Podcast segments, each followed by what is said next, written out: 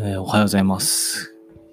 久々のレコーディングなんですけれども、えー今日は、えー6月29日の、え朝10時ぐらいです。初めて朝撮ります。で前回撮り始めて、えっと、もう多分、ちょっと時間が空きすぎちゃって、なかなか続かなかったなって思ったんですけど、まあなんかマイペースに自分が話したいことができた時に続けていきたいなと思っています。で、今日はそうですね。えっと、お店のこと。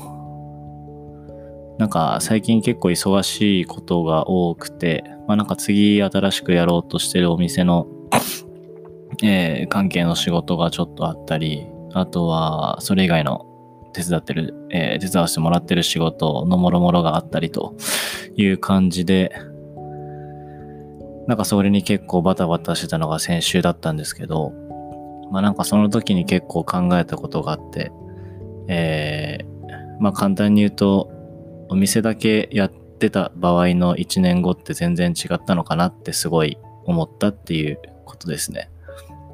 えっと、うちのお店自体は去年の4月にオープンをして、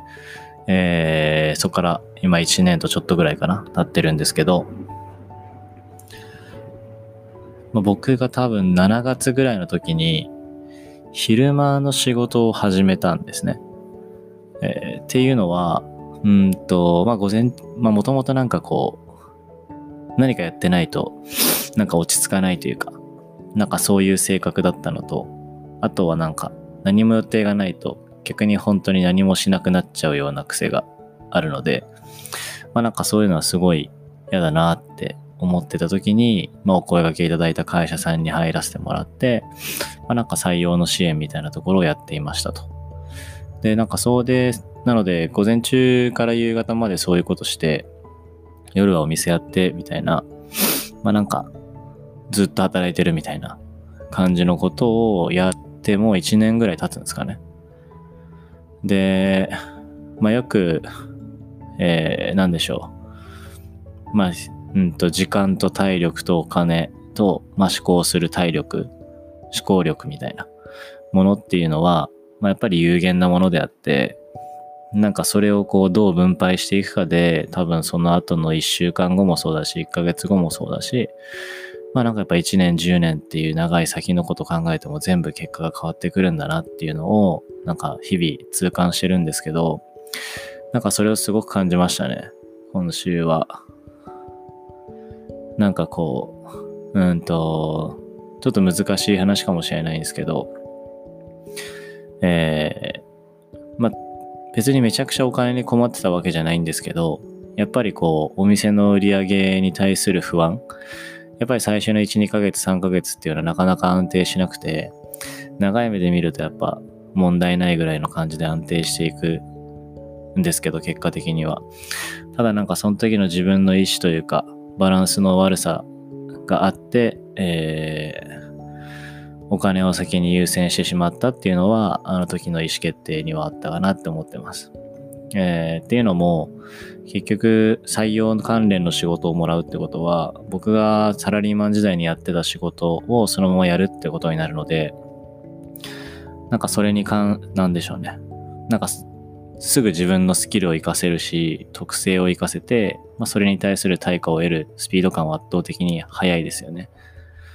ただもしじゃあその時間を全部お店のことを考える時間であったりお店のことをやる時間にぶっ込んでた場合例えば今の売り上げよりも、えーもっと売り上げが上がってた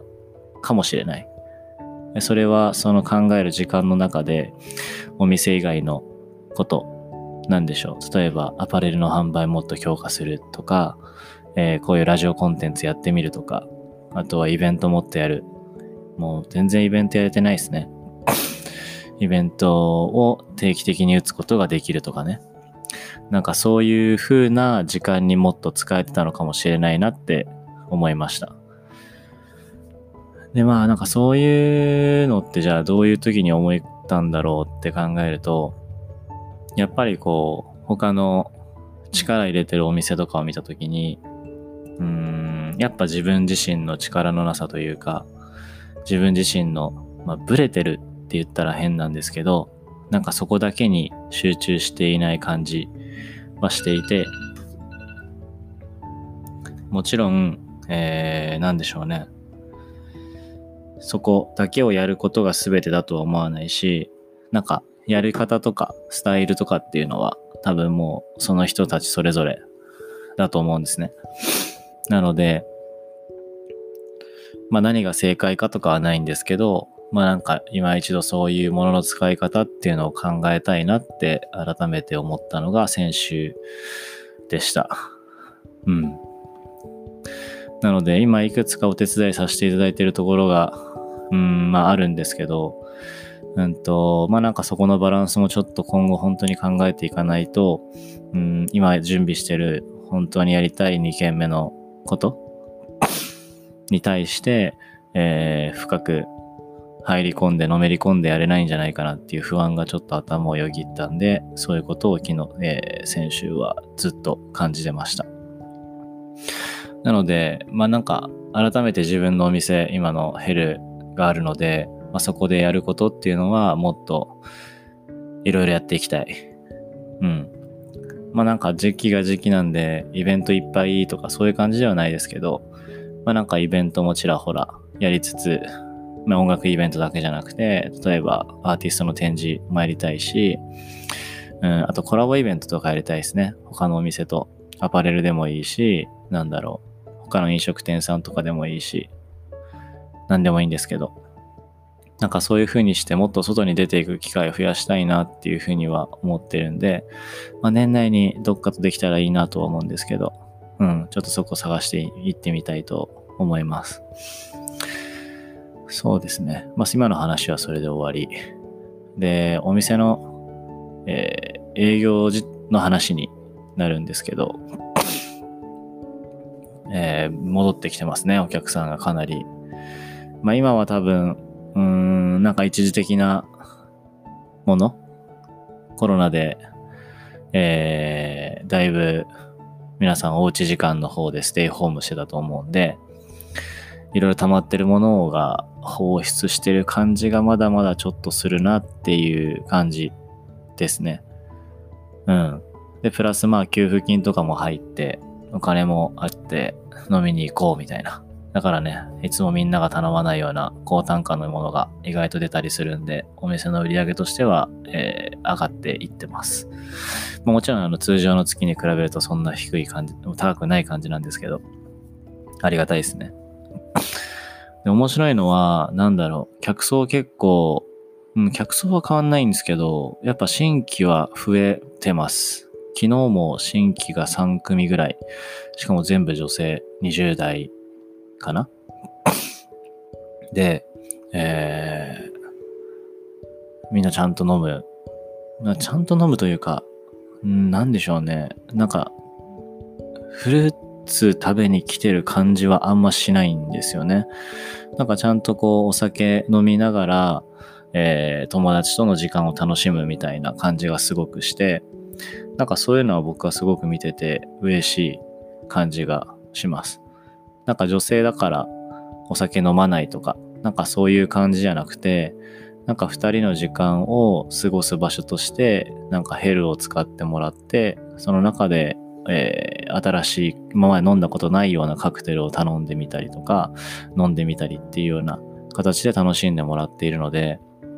なんかそれはすごくお店をやってる側としては嬉しいですね。なので、なんか音楽イベントばっかりガンガンやっちゃうと、なんか、うん、難しいですよね。いわゆるそういうことに興味がある人しか来なくなったりとかすると思うんで、だからそこのバランスはすごく難しいなと思います。うん。うちはまあクラブではないし、えー、かといって、なんでしょう。もうめちゃめちゃ音楽こってこてのお店かっていうと別にそうではない。まあ、僕自身がなんか、いわゆるそういううん、DJ ゴリゴリにやってる人たちからすると、そんなに別に詳しくない、まだまだっていうところがあって、だからだからこそ自分みたいな、まあミーハーというか、ある意味そういった人たちの中間地点、入り口、えー、これから音楽知りたいなって思ってる人たちとか、まあなんか音楽とか、まあ、まあ深く考えずにって言ったらあれですけど、ただ音楽を楽しみたいっていう人たちと、まあ純粋にその音楽 DJ とかめっちゃやって超楽しいし、音楽詳しいみたいな人たちのちょうど中間地点に僕がいる気がするので、なんかその2つの橋渡し役になれるようなお店っていうのを目指してるから、えー、そういう、なんでしょう、若い女性の方々にも来てもらえて、なんか本当に嬉しいなっていうふうに個人的には思っています。うん。あと先週あったのは、あの大学の先輩が急に来てくれて、嬉しかったですね、やっぱ。うん。だってもう多分、ほんと10年ぶりぐらいに会ったんじゃないですか、本当に。僕が大学休学する前に多分最後会って、そこから彼の、えー、何してるのかとかっていうのはもうほぼ Facebook でしか見てなかったんで、やっぱすごい人ですよね、やっぱり。なんか、うん、大学時代に本当に影響を受けたうちの、受けた人のうちの一人ですね。本当になんかイベント団体とかめっちゃ所属して、なんかイベント系の、まあいわゆるイベサーみたいなことやってる時に出会った先輩で、なんかこう人を引っ張っていく感じが、やっぱちょっとね、他の団体の人と比べるとちょっと抜い、群抜いてた感じはしましたね。なんか圧倒的に自分が作り出したい世界観があって、うん、なんかそこに向けて邁進するというか、そこに向けて、えー、どんどん突き進んでいく感じ がしたのはあの人だけでしたね。なんかそれは別に他の団体の人がダメとかじゃなくて、他の団体の人たちっていうのは、なんかどっちかっていうとこう、みんなでこう、協力して頑張っていこうぜっていうところとか、もっとこのえー、団体の団結を強めるために何ができるのかとか、なんかそっちにフォーカスを置いてる人たちが結構多かったかなって思います。うん。だからそんな中でもやっぱ、うん。まあなんか一個違うのは自分で立ち上げたっていうのがあるかもしれないですね。うん。まああの人自身が立ち上げた団体だったんで、そこは、やっぱ自分の作り出した世界観を明確に持っていて、なんかそこに向かってみんなを引っ張ってってる感じがやっぱすごかったですね。だからそれがすごい僕は刺激をもらってめちゃくちゃ記憶に鮮明に覚えてますね。まあなんかよく飲み行ったりとかも何回かかな？飲み誘ってもらったりとかして、まあ結構僕がなんだろうイベントサークルの中でも結構生意気なやつだったんで、結構誘ってくれて、飲み行ってめちゃめちゃ飲まされて、でもまあ僕も頑張って食らいついて、まあ二次会というか2軒目3軒目とかもついていく中でいろんな別府のお店を知らせ、教えてくれた人でもありましたね。なので、なんかそういった面でもすごいこう僕のルーツというか僕のなんでしょう。うん、ベースになるような、今の、そうね、あれがなかったら別府帰ってない、来てないかもしれないって思うぐらい、なんかすごく影響を受けた人の一人だでした。で、急にまあ店に来てくれて、まあお友達ですね、AP の僕の先輩たちと一緒に来てくれて、まあそれも本当に久々にお会いする方々ばっかりだったんですけど、うん。で、まあうちのドリンク飲んでくれて、美味しい美味しいって言ってくれて、まあその人はもう今、レストラン系のプロデュースとかもやってるすごい人なんで、なんかすげえ恐縮な感じだったんですけど、まあなんか一応お店も結構満員で、なんかそんなパンパンとかっていうわけではなくて、まあなんか一応席は全部埋まってるような感じだったんで、なんかそういったこう、お店が繁盛してる姿っていうのを見せれて、個人的にはすごい嬉しかったですね。うん。なんかもうちょっといっぱい喋りたかったな。なんか、作業というか、ドリンク作るのに精一杯で、あんまり深い話とかできなかったんで、うん。でもまあ久々に会えて本当良かったなって思ってます。やっぱ嬉しいっすね。なんか知り合いの人とかが来てくれて、うん、なんかお店に少しでもね、繁盛してる姿見せられるっていうのは、本当嬉しいし、なんかやっててよかったなって思うし、みんなにこう、こいつ頑張ってんだなって思ってもらえる一個の、なんだろう、うん、ものでもあると思うんで、なんかそういう姿を見せれたのはすごく良かったですね。うん。なので、これからももし別府に来てくださる方がいらっしゃいましたら、ぜひぜひ来てください。まあこれ聞いてる人多分ほとんどいないと思うんですけど、うん、